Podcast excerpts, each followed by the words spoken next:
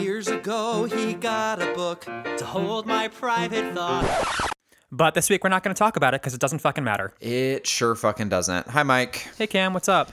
Is that a difficult question to answer? Or? Yeah, yeah. Um, let's just begin because uh, I got some shit to say. Um, this is not going to be a regular episode. The world is on fire for really good reason, and we want to talk about it. Yeah, so we decided to not release an episode last week for a couple of reasons. Uh, mostly to make sure the airways were cleared and we left as much room as possible for black activists to lead the way in this movement.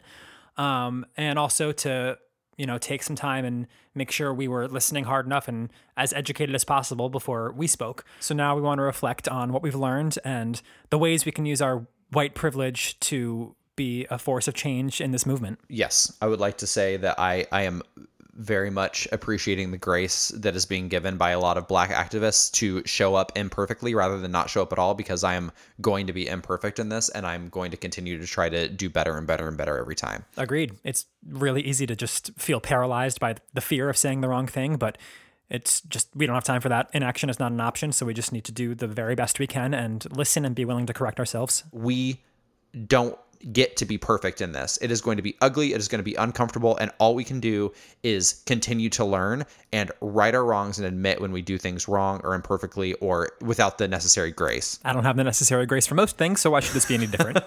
so this is obviously not the first time protests have erupted after a black person was murdered by a policeman. Um, but I'm apprehensively hopeful that something is different this time. It feels like we are at the on the precipice of something great as far as a movement is concerned in this country, a a, a long overdue movement, a 400 year past due movement um, towards ending racial inequality and injustice.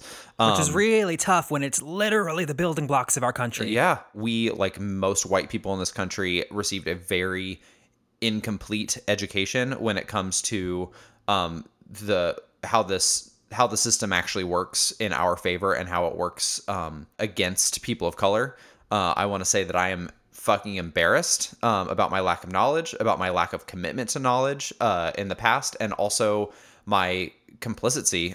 Pardon the interruption, guys. Mike here to grab the opportunity to make fun of Cam's grammar for once. I don't know if he meant complicity or complacency, but either way it works. Listener's choice.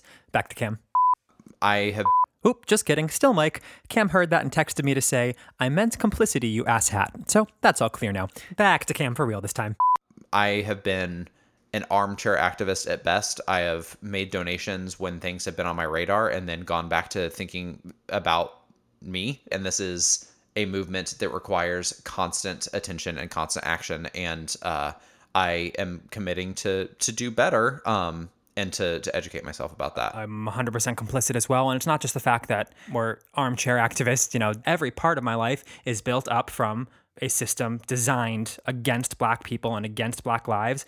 And it is important that beyond just our donations and our actions, we recognize that any every white person in this country benefits every second of every day from our racist system. And until we have a, a, a long hard look at that, nothing is going to change. I think, first of all, that for us and for many listeners of this podcast, it is easy. It is the easy thing to do to say, I am a gay person and we have been oppressed, and that is my focus 100% of the time.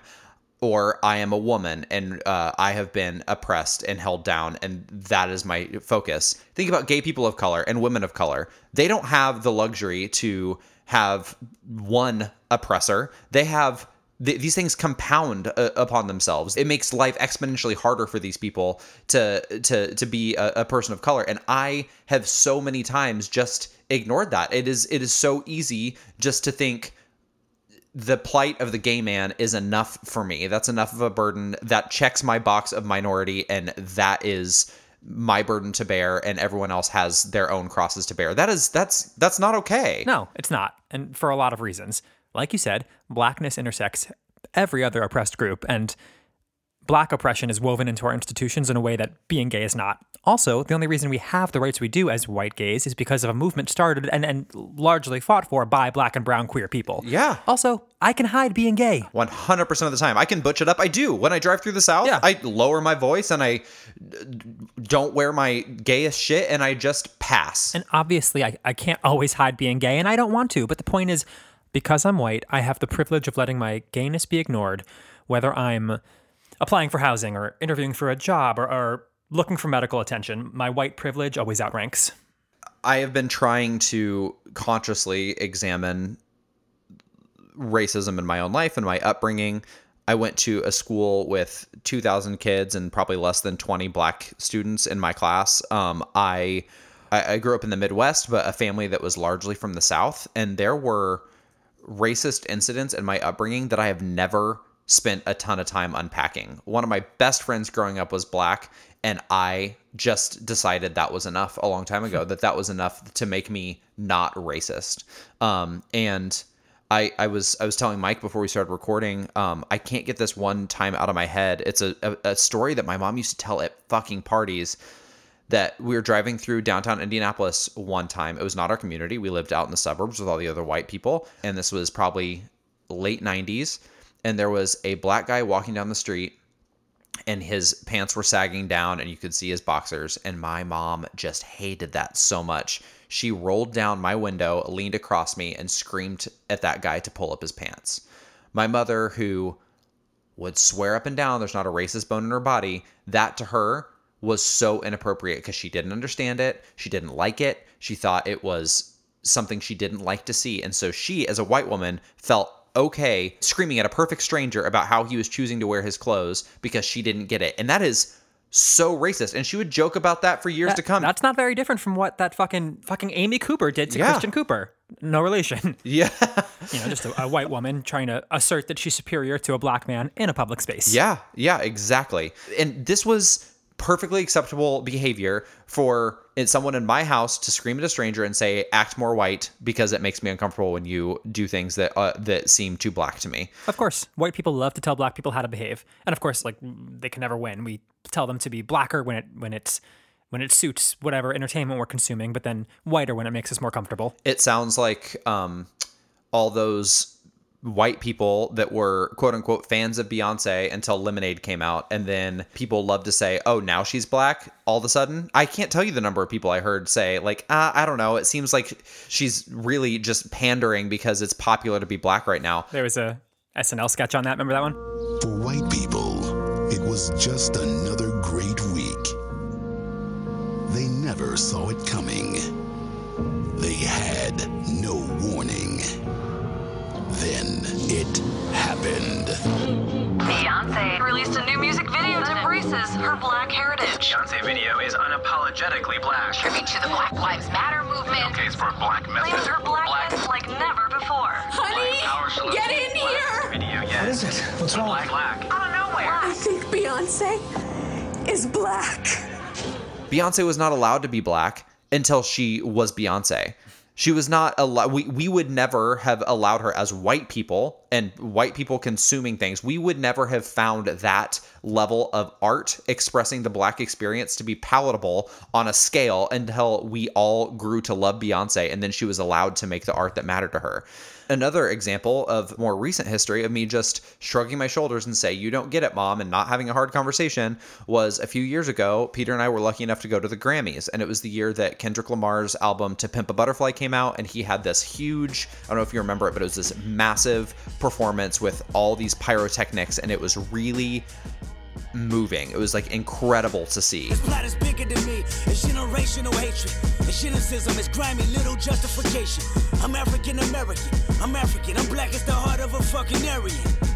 I'm black as the name of Tyrone and Darius. Excuse my French. there's very clear commentary about his experience as a black man and it was very powerful to see and my mom knew we were at the grammys and she texted me in that moment and said i had to turn that off i don't know what's wrong with that guy but he has some anger to work through i'm like yeah there's nothing wrong with that guy. He's making art based on his experience. It just it was and I just was like, oh, never, never gonna get through to her. That would would have been an opportunity to talk to my mom about her racist perception of black art, but we didn't have that conversation then. Uh, There's never a good time. It's never convenient. It's always going to be a hard conversation. And we are all, I mean, I am guilty and you are guilty. And uh, probably a lot of our white listeners are guilty of skipping these conversations because we don't feel like it. Just the other day, I was on the phone with someone and I brought it up and just like, ah, I'm exhausted. I don't, I don't want to talk about it. And I was like, we don't, we don't get that option. Like, there's never going to be a time when it's like fun and easy to chat about systemic racism and, and black people in our country getting regularly murdered.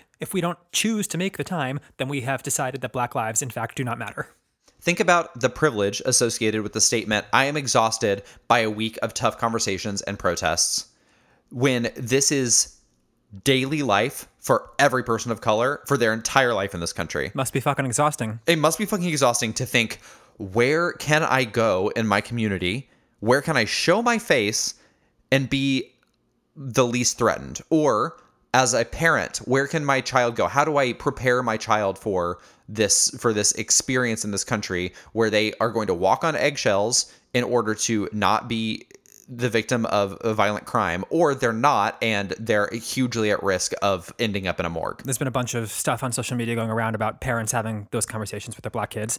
Um, One of the most Im- impactful moments of one of those uh, videos to me was a guy who said that his mom told him the rules growing up of how to behave in public. Uh, you you don't get to do, you don't get to just like follow the same footsteps as your white friends. Like if you go into a convenience store, you must buy something and you must get a receipt, even if it is for a pack of gum. You can't walk out of a convenience store like your like your white friends without having purchased something. Otherwise, it will be assumed that you've stolen something. The cops will be called, and you'll be lucky if you're just arrested. Jesus, that is so bleak. Every now and then, if I walk into a store, like a grocery store, especially where you have to exit through the cash registers, if I don't buy something, I'm like, does it look sketchy that I came in, looked around, they didn't have it, and I left? Eh, no, it's fine. And I walk out, and I've never had a problem.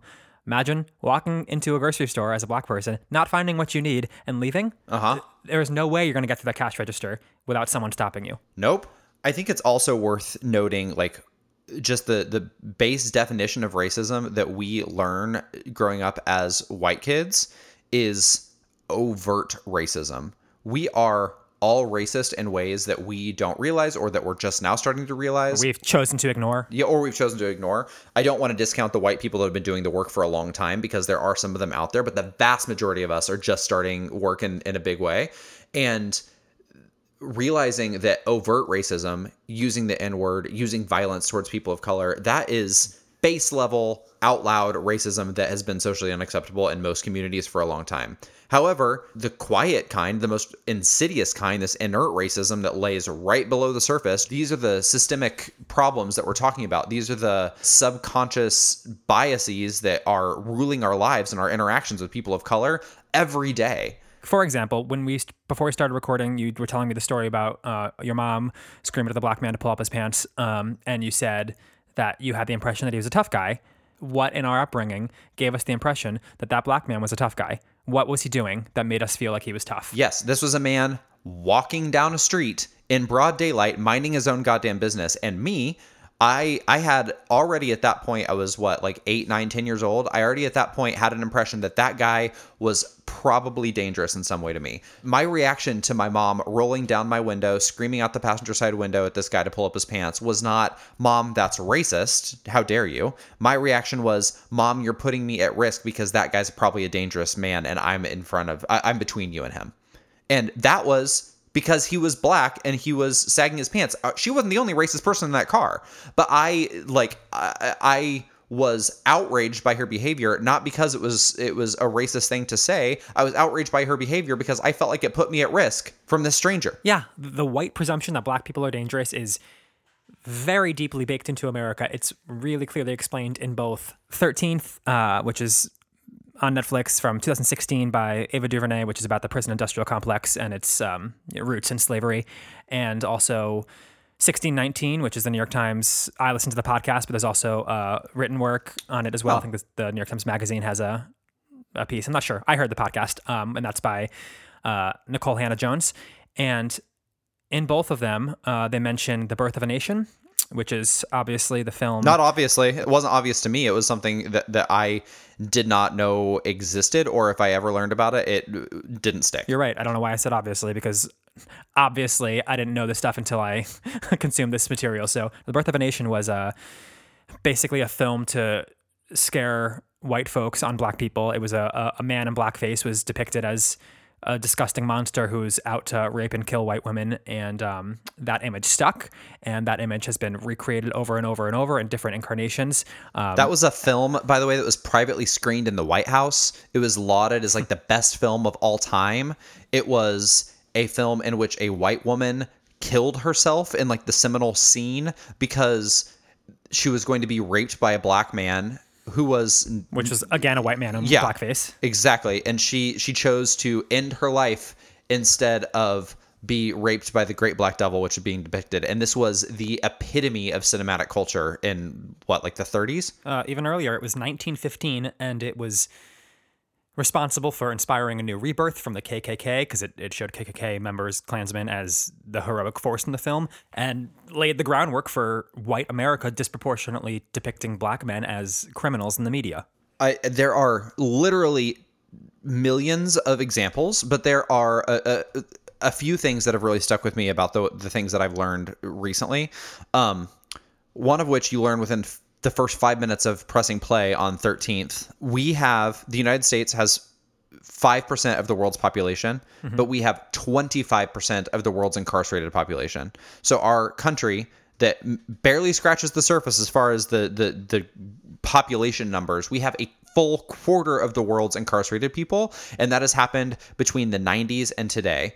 Uh, in before George W. Bush took office, there were less than 500,000 people in in prisons, and now we have like what is it, 2.5 million people? Yeah, well over 2 million. Well over 2 million. the rise in the prison population was and is specifically targeted to keep black people A out of society and locked up and B as free labor. They are slave labor in prison, but because we've labeled them criminals and put them in prison, society feels just in doing so. I'm really ineloquently saying what 13th masterfully explains, so I would just implore you to watch the film. before we get too far away from 13th two quick points i want to make you talk about free labor one image that has really stuck with me about that that makes that made me just stop and realize how little i know is the image of idaho potatoes being harvested and packaged almost exclusively by prison inmates by uh, modern day slavery. It is like a modern it, it just struck me as the as a direct what am i trying to say? Not not even metaphor. It's the same thing. It's modern day cotton plantations. Uh, it's it, these people uh, farming for free and then rich white guys making so much money off their backs and then being sold in every grocery store in america and the other thing i wanted to say was that i mentioned george bush earlier he is one of many villains. It, he's not the only person that contributed to this. Specifically, starting with the Nixon administration and moving forward, like the the mass incarceration hockey sticked as soon as that motherfucker and his cabinet took office and decided that they were going to co-opt the civil rights movement, the the aftermath of the civil rights movement in the 60s and is directly in the 70s start incarcerating black men as a way to specifically keep them down. The rhetoric of get tough and law and order um, was part and parcel of the backlash of the civil rights movement. Nixon administration official has admitted that the war on drugs is all about throwing black people in jail. He said, quote, the Nixon campaign in 1968 and the Nixon White House after that had two enemies, the anti-war left and black people. You understand what I'm saying? We knew we couldn't make it illegal to be either against the war or black. But by getting the public to associate the hippies with marijuana and blacks with heroin, and then criminalizing both heavily, we could disrupt those communities. We could arrest their leaders, raid their homes, break up their meetings, and vilify them night after night on the evening news. Did we know we were lying about the drugs? Of course we did.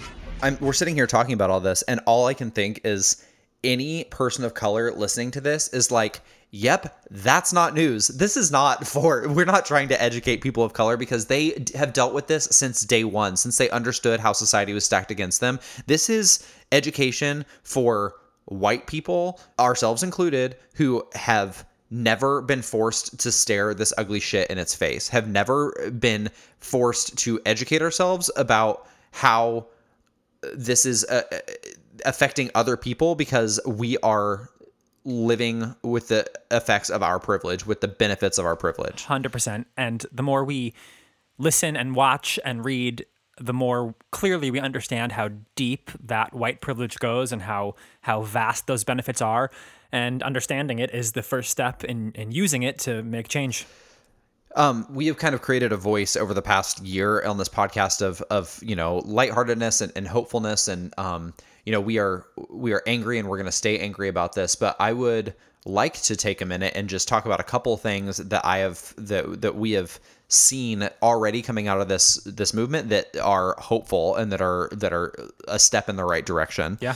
um I would like to give credit to a few a few people. I won't even I won't even name names because we don't need white heroes right now. But um, I have a friend who um, has chosen to engage both of her parents from um, from rural Texas on this, and her mother, who voted for Trump quite proudly and loudly, is all of a sudden making a change. It, th- very quickly making a change. She's an educator this woman and she is taking time to engage black students that she has had who are willing to talk to her right now and, and help her um, change her perspective a little bit. She's having nightly Zoom calls with with uh, students that she's had in her classroom about their experience and how she can be better. That is incredibly generous of those black students to offer her an education. Of course it is, because as we know and we are realizing, and people may be learning, uh, you know, this the hard way. It is not black people's responsibility to educate us on how to be anti-racist. They have enough on their fucking plate. But these very generous former students who care about this educator are taking time to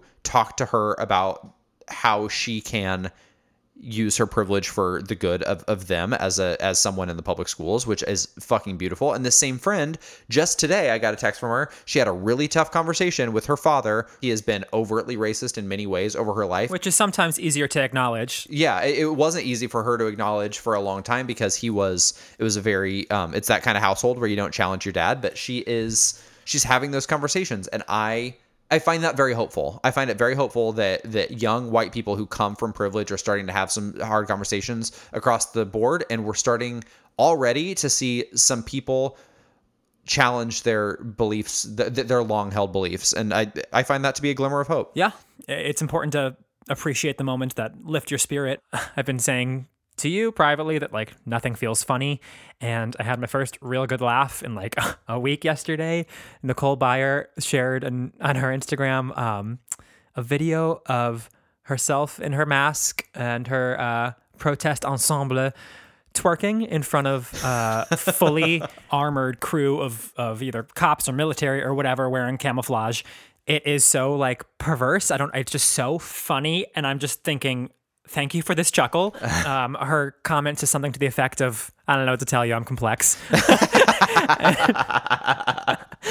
and I'm just like, I even in this time, like she is someone who can bring a fucking laugh, and that was super needed at the moment. And I'm so impressed with her ability to do that, and I look forward to watching her stories and seeing how she can keep keep us laughing in her activism. One thing that I found really joyful um, uh, is on social media right now. Um, as an aspiring interior designer, I uh, follow a lot of design accounts, and those are usually pretty white women that know how to make spaces really beautiful. Um, those are the ones with the most followers, and the ones that are the ones that I follow.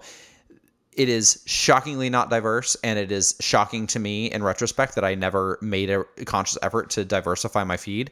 However, a lot of these designers have done something really beautiful and they've started amplifying the voices of black designers of this gorgeous art that I've never seen before these gorgeous interior spaces this beautiful design stuff that really speaks to me aesthetically. I have just gone on these deep dives and it is that is a, a beautiful thing to be lifting up these voices and these other accounts that have completely stopped posting their own shit and instead have started lifting up uh, designers of color that I that were never before on my radar. I find that very joyful and it's diversifying the kind of people that are in my purview.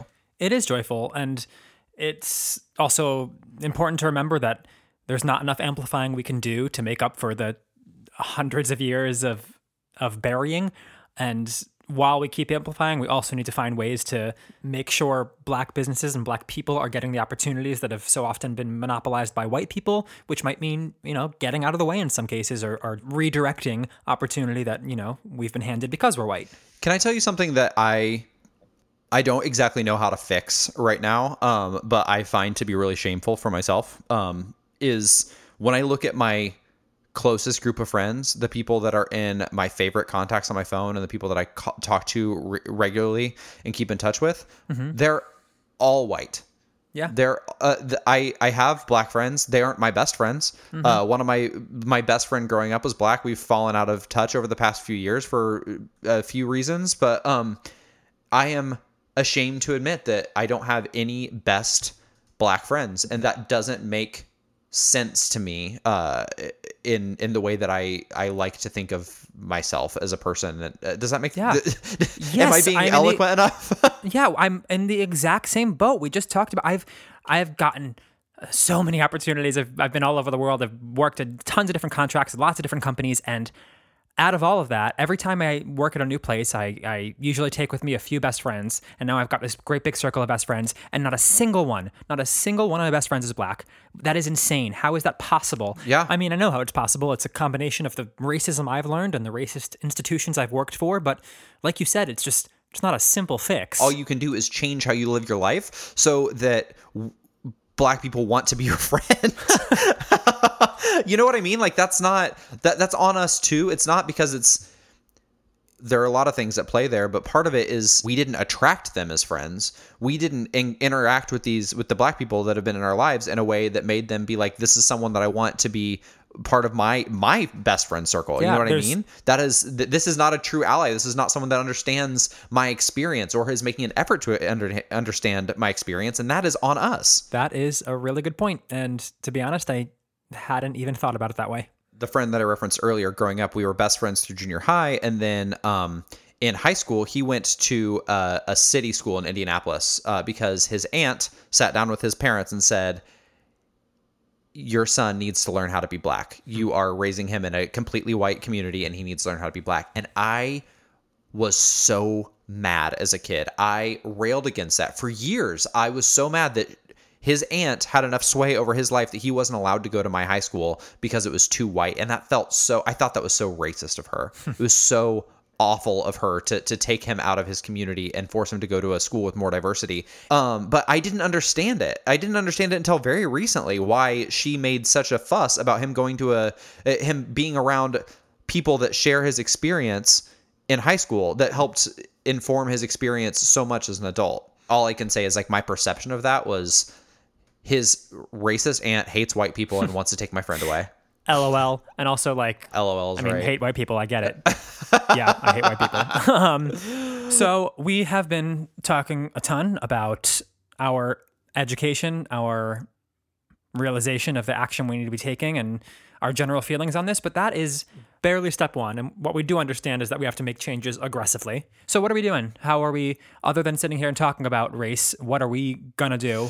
Um, yeah, for me, it is. Uh, it's been largely uh, acting with my wallet, which I think is one of the most powerful things that we can do uh, if we have the ability to do so. Um, even if it is a small recurring monthly donation to um, a to the organization of your choice. Um, I have uh, been picking a different organization every day, and um, something that was brought to my attention today was the importance of doing a recurring donation because uh, it is so easy to do it once, feel good about yourself, and then never think about it again. Um, but the the long term impact of recurring donations is uh, is huge because that is uh, the more people that do that, it adds up very quickly that uh, monthly these expenses are being able to be met by these organizations, um, and it is a passive but powerful thing that we can all do. So um, the next item on a very long to do list is to set up recurring donations to a few organizations that I think uh, could benefit from uh, a monthly sum that comes directly out of my pocket without me even thinking about it or having to remember to do it. Yes, put your money where your mouth is. Now, what would you say to people who are like, I simply have no pennies to spare? For many people, the thought of giving away money every month is is really tough based on the fact that a lot of people live paycheck to paycheck and have limited monthly budgets that are really strict. I bet you have five bucks. I mean, people love to say that's a that's a cup of coffee a day or whatever. You know, when you're they're doing their donations, five dollars a month is far less than a cup of coffee a day, um, and it is a sacrifice. These aren't always things that are meant to be easy, um, but you know, th- this is an active thing that that most people can do. Not everyone, not everyone can do five dollars a month, uh, but most of us can, and that is, if you can, you should. And there's no lack of places you can donate to. You can just scroll your Instagram feed and find a million options. And if that doesn't work, we have included uh, that anti-racism resource that um, Google Doc that's being spread around. It's in our bio and our Linktree. Um, so check that out. There's a million organizations you can donate to that could absolutely use your money. And I'm having deja vu because I feel like I've said this exact same thing before. and that's because I have. Cam and I threw out the first recording of both episode 50 and episode 51. And we have never before not used a recording, no matter how tough the quality. No, we've always been able to polish a turd, even if it was a tough recording. Lovely, Cam. Uh, n- no, we decided not to use those episodes for a couple of reasons. Uh, yeah, the first one we scrapped because we realized we recorded a completely normal episode for episode 50 and wanted to do something special. And so that turned into our listener episode. And then, of course, we uh, decided not to release the first version of episode 51, firstly, out of respect for the Black Lives Matter movement, but also to revisit the conversation. We had begun talking about Breonna Taylor and George Floyd, but since then, the protests have erupted globally and the conversation has really shifted and may very well again before this episode comes out. All that said, I want to remember uh, to include a few of the things that we had mentioned in our first recording of episode 51. And one of those things is to sign up to Adopt a State. So, that is a program created by the folks from Crooked Media, and I'll give you their explanation of it.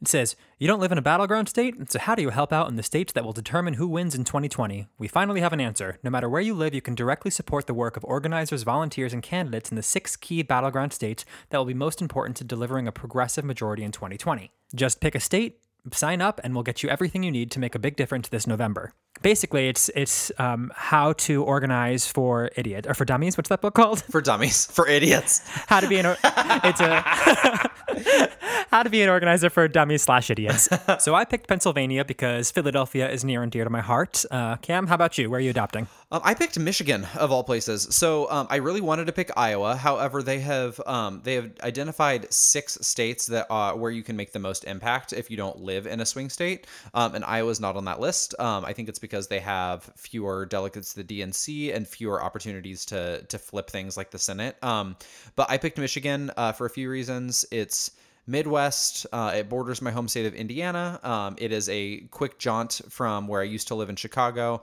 It's a beautiful state with some really progressive people, some amazing universities, uh, some really, really beautiful small towns, and, and a lot of culture up there. Um, and I just feel very strongly that it is a fucking travesty that 11,000 votes turned that state red last time around. And it is time to bring it back blue. A little bit more blue in the Midwest never hurt anybody. So find a state that speaks to you, or just pick one randomly. Doesn't really matter. Someone needs to pick Florida because Lord knows Cam won't. That was the other reason er, I chose Michigan because it wasn't fucking Florida. which is like honestly a really good reason to pick Florida and make it like something else.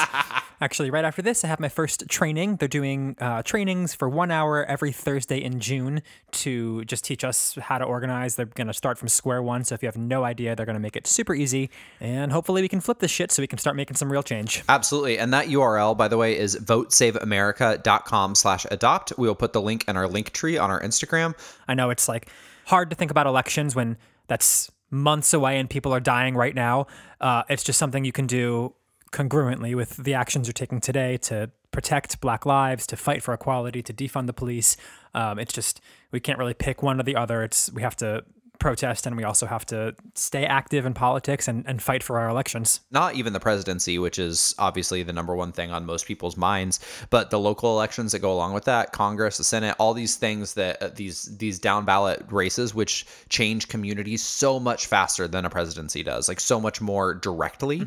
Um, that it's so important, and there's so much at stake in November, and so um, uh, all of this um, uh, this movement it is so much more prescient that it's happening in a an election year because in November of this year we have the opportunity to vote people in that can make this change that we're marching for. Yeah, and it's uh, it's really hard just to even talk about because uh, I can understand why people, black people, may not be encouraged to vote for a system that doesn't fucking care about them. It's really hard to say your vote matters when it hasn't mattered to this date, but all we can do is uh, put our faith in the fact that getting more people with that experience in office can help enact changes. Yes, and we can use our privilege to go out there and vote. White people failed in the last election to show up or to vote for the right fucking people, and we are in a mess because of it. So we can use our privilege, our enfranchisement, the people, the fact that no one is going to turn us away from polling places in most of our communities because they aren't trying to suppress our votes. We're going to go out and use that vote because it's fucking valuable. Can I say something that may sound controversial? Yeah. Thank you. I have been wondering if Hillary Clinton was president, would we, white people, have chosen to pass on this movement? If Hillary Clinton had come out and made some political statement about Black Lives and had um, promised us actions for police reform, if we would have taken that as enough and moved on. La- just lazy, lazy liberalism. Yeah, perhaps the fact that we have an overt racist in office uh, is is an easier way for us to feel enraged. But I, I, I think it might have been difficult for a lot of us white folks to have a Hillary Clinton president and still open our eyes wide enough to to, to march in the streets To march, yeah. to protest. Yeah I, I completely agree. That's not controversial at all. I think that's very that's like a very real way to look at it. It is so insulting to the black community i'm sure. I've seen people say this uh, that it took a fucking global pandemic and an actual overt racist in the White House and th- this many more black people dying at this one moment when everyone happens to be at home, not really allowed to leave, and they're focused on what's going on in the world for once to actually rise up and join black people in the streets to protest. And I get that. It is insulting. It is so frustrating that it took literally the perfect storm of the world feeling it was ending for people to be like, "Oh, here's a way that I can I can go out and get involved." it is very frustrating that that is the that that is what has happened. And that's what it took to get us here. But nevertheless, we're here. How do we make the most of this moment? How do we use our voices? Mm-hmm. How do we make change? yeah. And I think that you're right. I think that it is the perfect storm. It feels like we are on the brink of either Nazism or a step in the right direction. And we have a choice to make. Yeah. Because not saying anything right now, white people that are listening in America, not saying anything is like being I'm, I'm not the first person to say it but i completely agree it's like being in fucking munich in 1941 and watching your neighbors join the nazi party and not saying a goddamn thing We've all had this thought. We all asked this question, or I'm sure many of us asked this question in elementary school and middle school when learning about history. And it's the very last thing they talk about in uh, 13th. We all always ask, how could people let this happen? Why? Why? Why didn't anyone say anything or step up? How did slavery happen? How did the Holocaust happen? We are letting it happen right now. We are. We have been letting it happen. We. That's how. It's silence. Yeah. It's very easy to let happen. You have to be aggressively anti-racist. It's such a naive notion to wonder why people didn't step up and do anything. Until about two weeks ago, most of us hadn't stepped up. I keep thinking of that iconic sign from the marches during the AIDS crisis in the 80s, and it silence equals death. Yeah. It is so true in this context as well. Silence equals death, and it's not death from a disease, it's death of a uh, a populace. It is a genocide. Silence equals complicity and and He said uh, complicity again. So that's all. complicity and and and cultural genocide. Yeah. We can't let the next generation continue to ask why nobody did anything. Um, before we go, there is one last thing I want to say about the ghost of episode 51 past. we had included a uh, portion of a speech given by Akilah Hughes. She is one of the hosts of What a Day, uh, again on Crooked Media. And it was uh, some of the most powerful words I have heard um, to this point about about everything that's going on. So I would definitely recommend checking that out. It was from uh, the May 27th episode called "Racism Continued," and then also just listen to What a Day. It's an awesome uh, morning news show. Yeah, um, I want to thank the people that have reached out to us on social media um, to engage us, talk about signal boosting different Black voices and educational resources. Keep those coming if you have anything that you come across that you love um, that is helping uh, you understand or educate yourself. Uh, we, we will continue to signal boost the things that we've consumed and benefited from um, and share them with you. And please do the same with us because there's a lot out there, but there's really never enough because we have a lot of work to do. Yeah, and not just like educational stuff. I, I want that too, but also everything. Uh, Give me your favorite black comedians, authors, just content creators that I've missed or not allowed in my purview. Um, we got a lot of catching up to do. Absolutely. That goes for both of us. Um, all right. Well, I think that's enough out of us for today. Uh, we will continue the conversation, uh, the, the two of us, as we always do, and we'll continue to try to get better, be better, and know more. Well said. All right. Until we speak again, bye. Bye.